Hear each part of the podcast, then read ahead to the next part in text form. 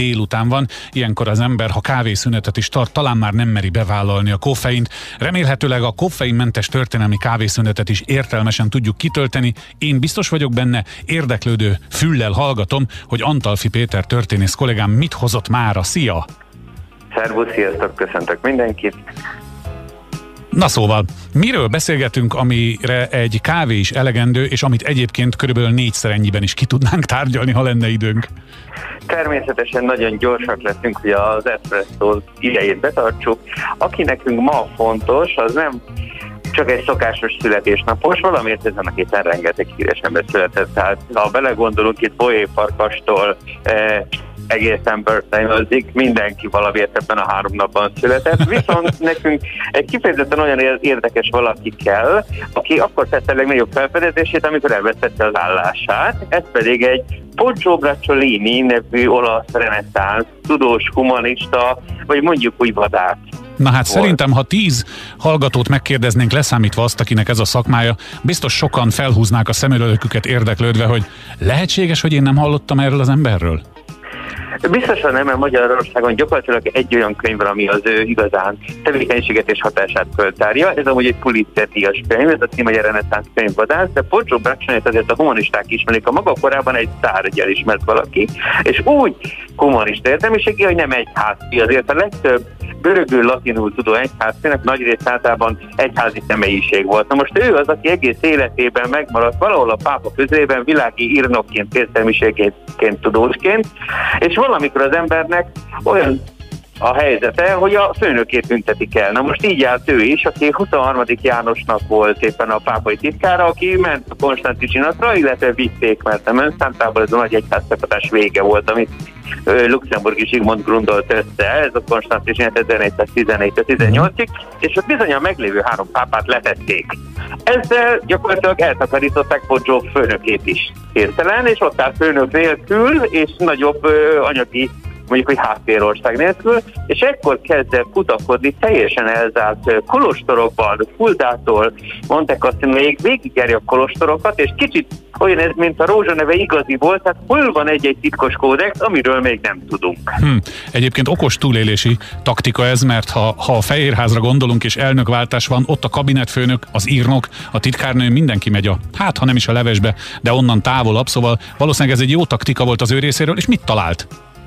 Na most ez az érdekesség, hogy a ma ókor tudományban számon tart szövegek egy jó részét megtalálta. Valamit ismertek korábban vagy töredékesen, de gyakorlatilag kiderült, hogy ókori szövegeket tiszta latin, vagy esetleg görög nyelvű ókori szövegeket őrző kódexeken ülnek az apátságokban, vagy akár ki is dobták. Egy Cicero kódexet például a Kolostor melletti szemetes kupacból halászott ki. Azt a mindenit. Hát innen szép építkezni, mert hogyha ilyen különleges dolgokat talált, akkor viszont nagy kéne, hogy legyen az életműve, noha mi mégsem tudunk róla, mert csak egy könyv jelent meg róla. Végül is mire jutott, vagy mennyi mindent talált, vagy emiatt jegyzik az ő nevét, mert ezt a kutatómunkát elvégezte? Nem csak emiatt jegyzik, ő aztán egy, mondjuk, hogy befut egy karriert, az egy hét pápát szolgál ki egymás után, majd Firenzébe idéskorában hazahívják kancellárnak, tehát Firenze vezető tisztségviselőként fejezi be az életét, Firenze történetét is megírja, tehát történész, rengeteg eh, élvonalbeli publicisztikát közöl, tehát Lorenzo Vallával, az egyik nagyobb értelmiségével hatalmas szócsatáik vannak, aztán kibékülnek természetesen. Tehát ez egyik legjobb tollú, legélesebb tollú publicista, értelmiségi és műfordító, és ő az egyik, aki tud görögül, már pedig nem sokan tudnak akkor még görögül, egy másikat később Janus Pannonius fognak hívni, aki ezzel fog e, híres válni. De ami nekünk érdekes, hogy amellett, hogy a végén e, hatalmas vagyona lesz, és gyermeke és felesége és mindene, és elismert lesz. Ő az, aki megtalálja azt az egyetlen olyan ókori szöveget, ami római, első századi, Lucretiusnak a Dérérum naturáját, ami akkor már azt mondja, hogy igazából mi nem állunk másból, csak atomokból és mozgásból. Hoppá! és ez megvan? Ma is ö, létezik? Látható? Kiállított, stb.? Ez megvan, ez a, ez a szöveg megvan. Ő föltárja a Quintiliusnak a szonoplattanát és nagyon sok mindent, de Lucretiusnak az a szöveg, ami a Dérérum Natura, ami olyan, mint egy eposzi költemény, de így is lehet természettudományról írni az ókori Rómában, mert miért ne? Tehát a költészet és a természettudomány nem válik úgy el, mint ma a bölcsészet mm-hmm. és a mhm. természettudomány, és abban levezeti ezt gyakorlatilag költői eszközökkel, hogy igazából az emberek értelme, a világ értelmezéséhez nem mindig kellene egyáltalán istenek. Ez egyfajta ókori ateizmusnak is szokták mondani, de az ateizmus egy modern szót, nem használjuk feltétlenül a ókori Rómában. De az, hogy mozgó atomokból, amelyek furcsa szemcsék, amelyeket lehet valahogy értelmezni, még mindenféle modern fizika nélkül, erre Lucretius rájön, egyébként görög hatással jön rá, és az, hogy ennek milyen hatása van egyáltalán a rendszer gondolkodásra, hát Európának úgy kellett 400 év, mire lecsapódjon.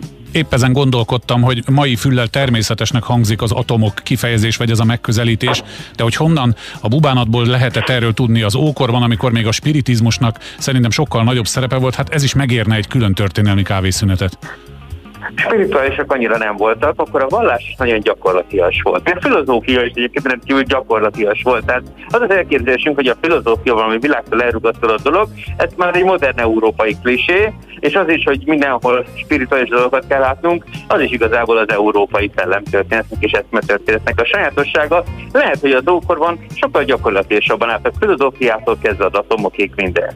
Hát ez nagyszerű végszó, és egyébként tökéletesen igazad lehet. Lehet, hogy ennyi, ennyi száz év távlatából mi misztifikáljuk túl a dolgokat, akkor is csak hétköznapi emberek éltek. Talán más volt a tempó, azért ezt szögezzük le, hogy valószínűleg ugyanaz élet rövidebb volt, de lassabban is telt az idő. De tény, ami tény, hogy innen nézve ez akár még furcsa is lehet, hogy Rómában valaki e, atomokról beszél, és egy középkori tudós pedig szerencsére ezt megtalálja. E, kedves Péter, nagyon szépen köszönöm, hogy ezt is elmondtad nekünk. E, mindjárt adok is neked egy kis visszajelzést. Éppen a minap hívott egy e, ismerősöm, és azt mondta, hogy imádja a történelmi rovatot. Úgyhogy szerintem jól csináljuk, a kedves hallgatók írhatnak nekünk, ha egyetértenek az ismerősömmel, de akkor is, ha nem, minden visszajelzést szívesen veszünk, téged pedig egy hét múlva várunk szeretettel. Nagyon szépen köszönöm, jövök között is.